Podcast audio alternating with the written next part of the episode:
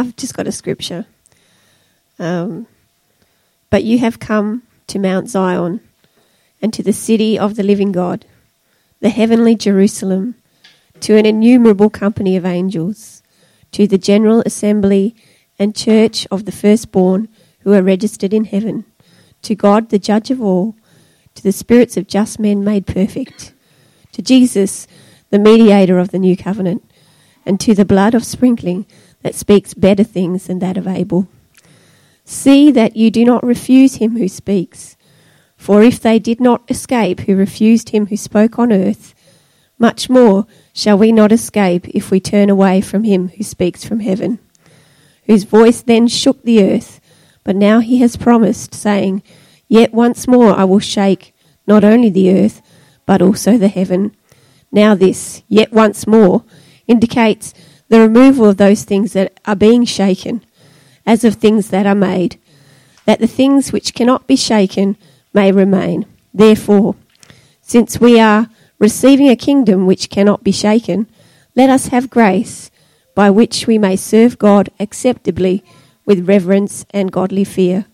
For our God is a consuming fire. Thanks. It's a powerful scripture. Where's it from? Sorry. Okay, Hebrews 12. Our God is a consuming fire, and uh, we can come to Him, though. It says we can come to Mount Zion. That means we can come up into heavenly places. That's what it's talking about. And we can come and, and that's an amazing thing. You know, Shara spoke about the veil being, sang about the veil being torn and how we can come to God um, with, with um, just who we are. And He wants that. He actually wants us to come. He doesn't want us to be, you know, sit down. He doesn't want us to be uh, held back, you know, by the things of the world or the things that drag us down or the things that so easily entangles us, as the Bible says. But He wants us to run to Him. And uh, we might just take the offering up and then I think I'll continue on from there. Otherwise, I'll forget because I usually do. Um, so let's just take the offering up, knowing that we can come to Him with all our needs, that we can come to Him um, knowing that He provides for us. You know, when we tithe, it says that He rebukes the devourer on our behalf. And, and you know, if you're facing financial things or you're thinking, how am I going to pay my bills? I encourage you to keep tithing. If you haven't been tithing, tithe because God will multiply if He needs be. He will override the natural order things if He needs to be to provide for you when you tithe. And you can put a demand on that tithe and say, Lord, you said, you said, and you've got to bring it back to Him and take authority and say, God, you said this. You said you'd rebuke the devourer, that you'd open the windows of heaven for my sake. And so it's important that we come to him and, and just walk before him reverently and do what he says. So, because he is a consuming fire. You know, we have to fear him as well as love him. Yeah. So let's just pray. Lord, we just thank you that you are a consuming fire, that you, you are to be feared and respected and honoured and revered, Lord. And we thank you for who you are, your majesty. We honour you right now. We honour you with our giving. We honour you with our lives, Lord. We ask that you would meet every need in this room, Lord, in abundance, Lord, that we'd have seed to sow and bread to eat. Lord, and be able to be generous on every occasion because we are overflowing with abundance. Lord, and we just pray where there is not that happening in our lives that you would line that up. Lord, we remind you of your word, Lord, and that we can come to you. And so we do today. We come before you and we just ask for you provide. Lord, and those that are around us that we may be hearing that are struggling, Lord, we pray that we would be able to be a minister of blessing to them, Lord. We pray in Jesus' name. Amen. Happy Mother's Day to those who popped in late. Where's the mums in the room? You're all over the place. There you are. And grandmas. Is there any great great grandmas? Oh, look. Yep, there is. Two. There you go. There's no first year mums, is there? No. Kind of. oh, yeah. you are, kind of. Your foster mum. yep. Um, you can sit down now. I just had a, a, little thought I wanted to share um, with you all. Being Mother's Day, um, we can we can as mums and as parents, but really it's a general thing that, especially in the world we live in, and uh, that we sometimes cannot get a lot of downtime. If you're on Facebook, you'll know that. You know, just keep on scrolling and you think, and it, and it really clicks over really fast. You think, how did this all just get here all of a sudden? I was only at the top of my feed a few seconds ago. And it's like, it, the world is busy. And we can get caught up in the busyness. And uh, we can be, say, I'm so overscheduled, I'm so busy, I'm so tired. Anybody said that this week? I'm so tired, busy, my schedule's crazy. I couldn't fit a knife through it. It's just, you know, back to back. Does anybody do that with their schedule? Back to back? Bang, bang, bang, bang. Yeah, I used to do that. Yep. um, and actually, we can get quite proud of our schedules, can't we? It's like, I'm so busy, I'm important. Because when we're busy, we feel important. Everybody needs me. Yeah? Is it only me that thinks that? Come on now, fess up. When you're busy, you feel important. And when you're important, you feel like, oh, you know, everybody needs me. I'm, I'm indispensable. Yes? It's a fallacy. um, and we can say these words because um, we like our schedules to be packed and there's no wriggle, wiggle room, you know, no room for anything, no margin to spare, let alone an hour, a day, or a week. And uh, but what would be? I just want to give you a thought today, is because I know that people are going off to Mother's Day lunches and things. But what would we like to seek God's kingdom first in your life, as Jesus calls us to do? And we've got a little, we've got a house, guys. You want to grab the house, Isaac? Grab the house. You want to read for me what it says? see if you can go. Seek. Seek first this kingdom and the right his his righteousness. Matthew six dot dot three three. That's right. It says, Seek first his kingdom and his righteousness. Matthew chapter 6, verse 33. Dot, dot, 3, 3. And you know what? I just wanted to give a thought, and I know if you've been around church for five minutes, you would have heard that seek first his kingdom and his righteousness, and all these things will be added unto you. Because just before that scripture, Jesus was talking about don't worry about the things of the world. And it's so easy you know, especially if you're a parent or you're busy in your job, you can worry about the things of the world because it's the things of the world, like where are the missing socks and is you washing and what about the bill? I don't know what happens to socks. I am convinced that there is a hole in the washing machine and they just go down there. But anyway, socks and jocks, I don't know. But I'm convinced. I reckon when it, if we ever took our washing machines apart, we'd find 10 years of socks in there. But, you know, and we can get bogged down with the things of the world. But Jesus is just like he was reminding us in the scripture before Matthew six thirty three, in the in this previous verses it says, you know, seek me. He says, don't worry about the things of the world, what you're going to eat, what you're going to wear, all those things. He said, the people who don't know me run after those things, but I know what you need even before you ask for it. And it's so hard uh, if we are just immersing ourselves in what the world says, in Facebook and the news, and this is happening and that is happening out there, to forget that he says, Don't worry about these things, but seek first my kingdom and my way of doing things. And all these other stuff will be added unto you. Yes? And so, what if. What if you we sought God's kingdom first in our life, as Jesus calls us to do. That we began at the day, start of our day or the start of our week to look at our calendar or our diary or our phone or wherever you put notebook, whatever you put your things in. Does everybody have a schedule? Some, some of you try to keep it in your head, don't you? You do. I recommend getting a diary. It'll, it'll just get all that stuff out of your head. But if you had a schedule, you'd realize that often eh, either you don't stick to it or, you know, the urgent takes over the important. And we can get a bit what my mum calls, you know, the hurry, scurry, flurry demons whispering in our ears, going quick, quick, quick, over here and over there. And if you've got kids, you know that. They're, you know, they're like, over here, mum, I need this. And or you have to drop it. And, and um, it's like, I walk around the house and I peg things to myself. And I get to the end of the day, I've got things in my pocket, I've got pegs on me because I go from room to room, and we can do that. And it's not good for us because it's multitasking and it scrambles our brain a bit.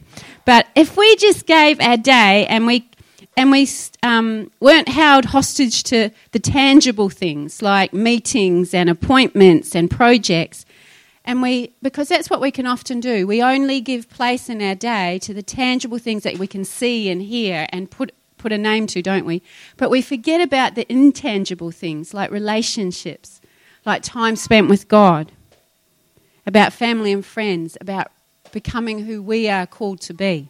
They're all intangible things that you can't necessarily go, I did this today to make this happen.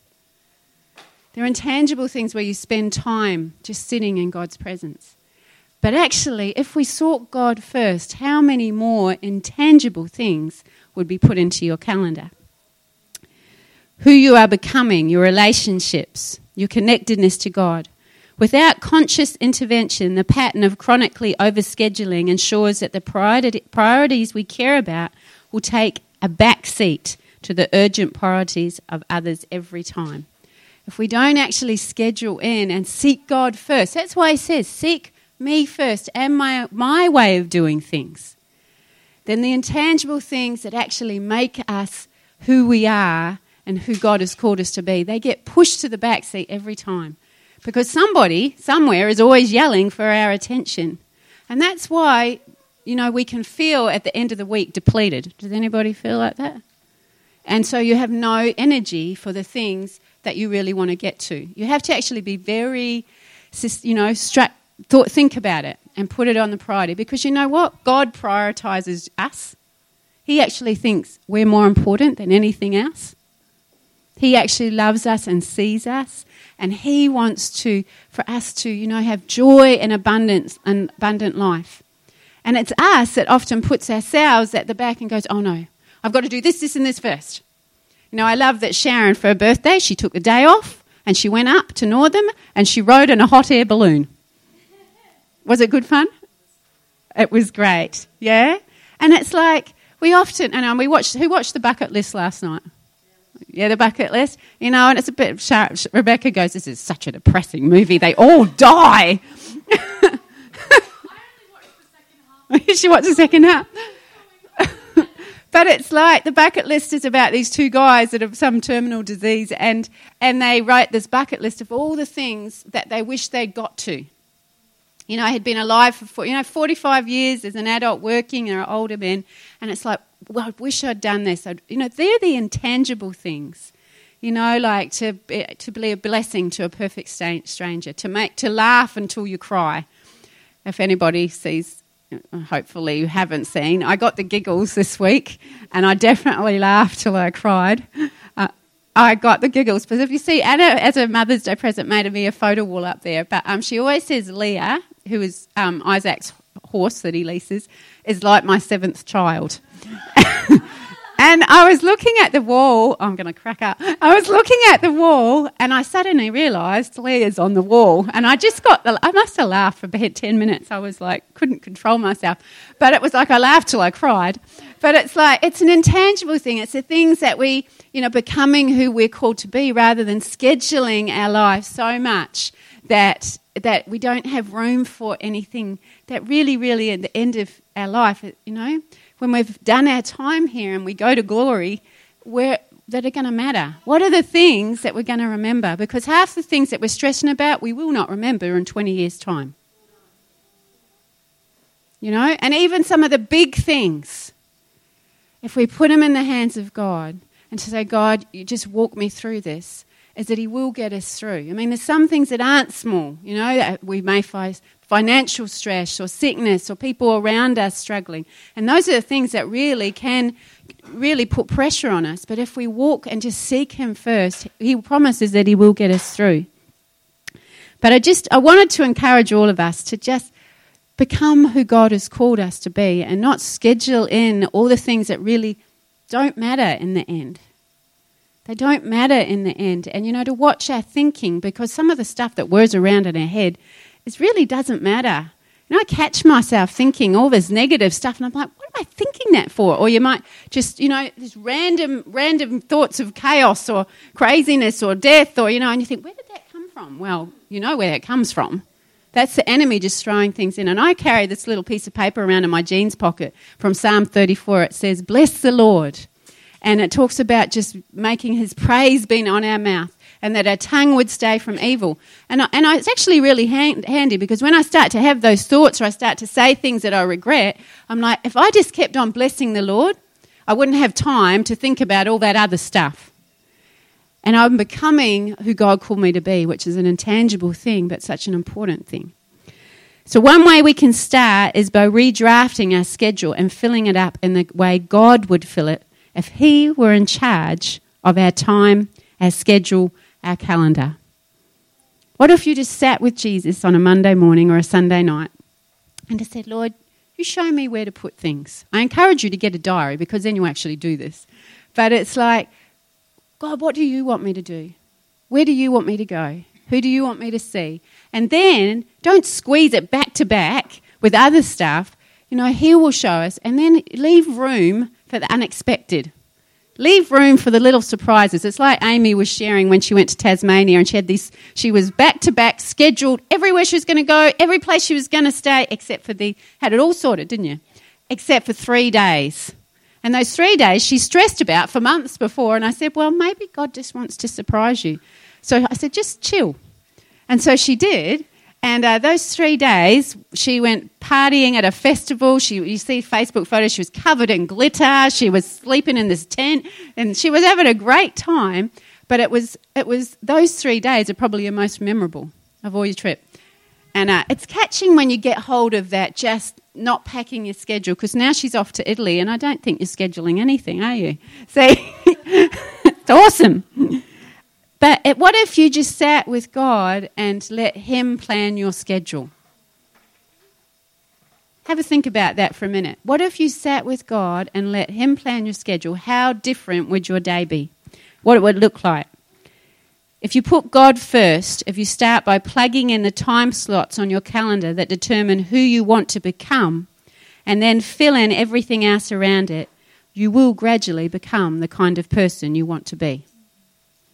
So, how would God have you spend your time today and tomorrow and the next? Because when you plug, let Him plug in the things that He wants you to do and put Him first. That's what seeking first His kingdom is all about, and His way of doing things. Is to say, God, you schedule me. Because He will always do far above and beyond anything we can ask or think or dream or imagine. Anything we might plan, I tell you what, He'll go above it. Anything we might envision, he will do more. Ephesians 3:20 promises that. So that's a really encouraging thing. Whatever I plan, well, if I just gave that to God and said, All right, God, you take my plan, you can depend on Him according to His word that He's going to have more fun with it, that you're going to have more fulfillment, that you're going to do more, see more, go further, more, more blessed because He is in charge of our schedule. And especially as mums, I just want to encourage you today just let God have the charge of your schedule.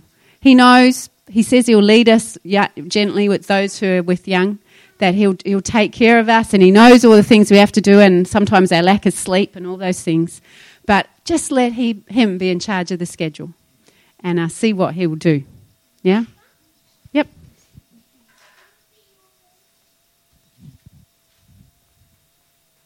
Just want to share something. Um, I know I've shared this with a few people before, but I just want to encourage you with something when I'm going to work each day, I, I, just say to the Lord, you know, I just put you in my workplace. You tell me what to do. You tell me what's important.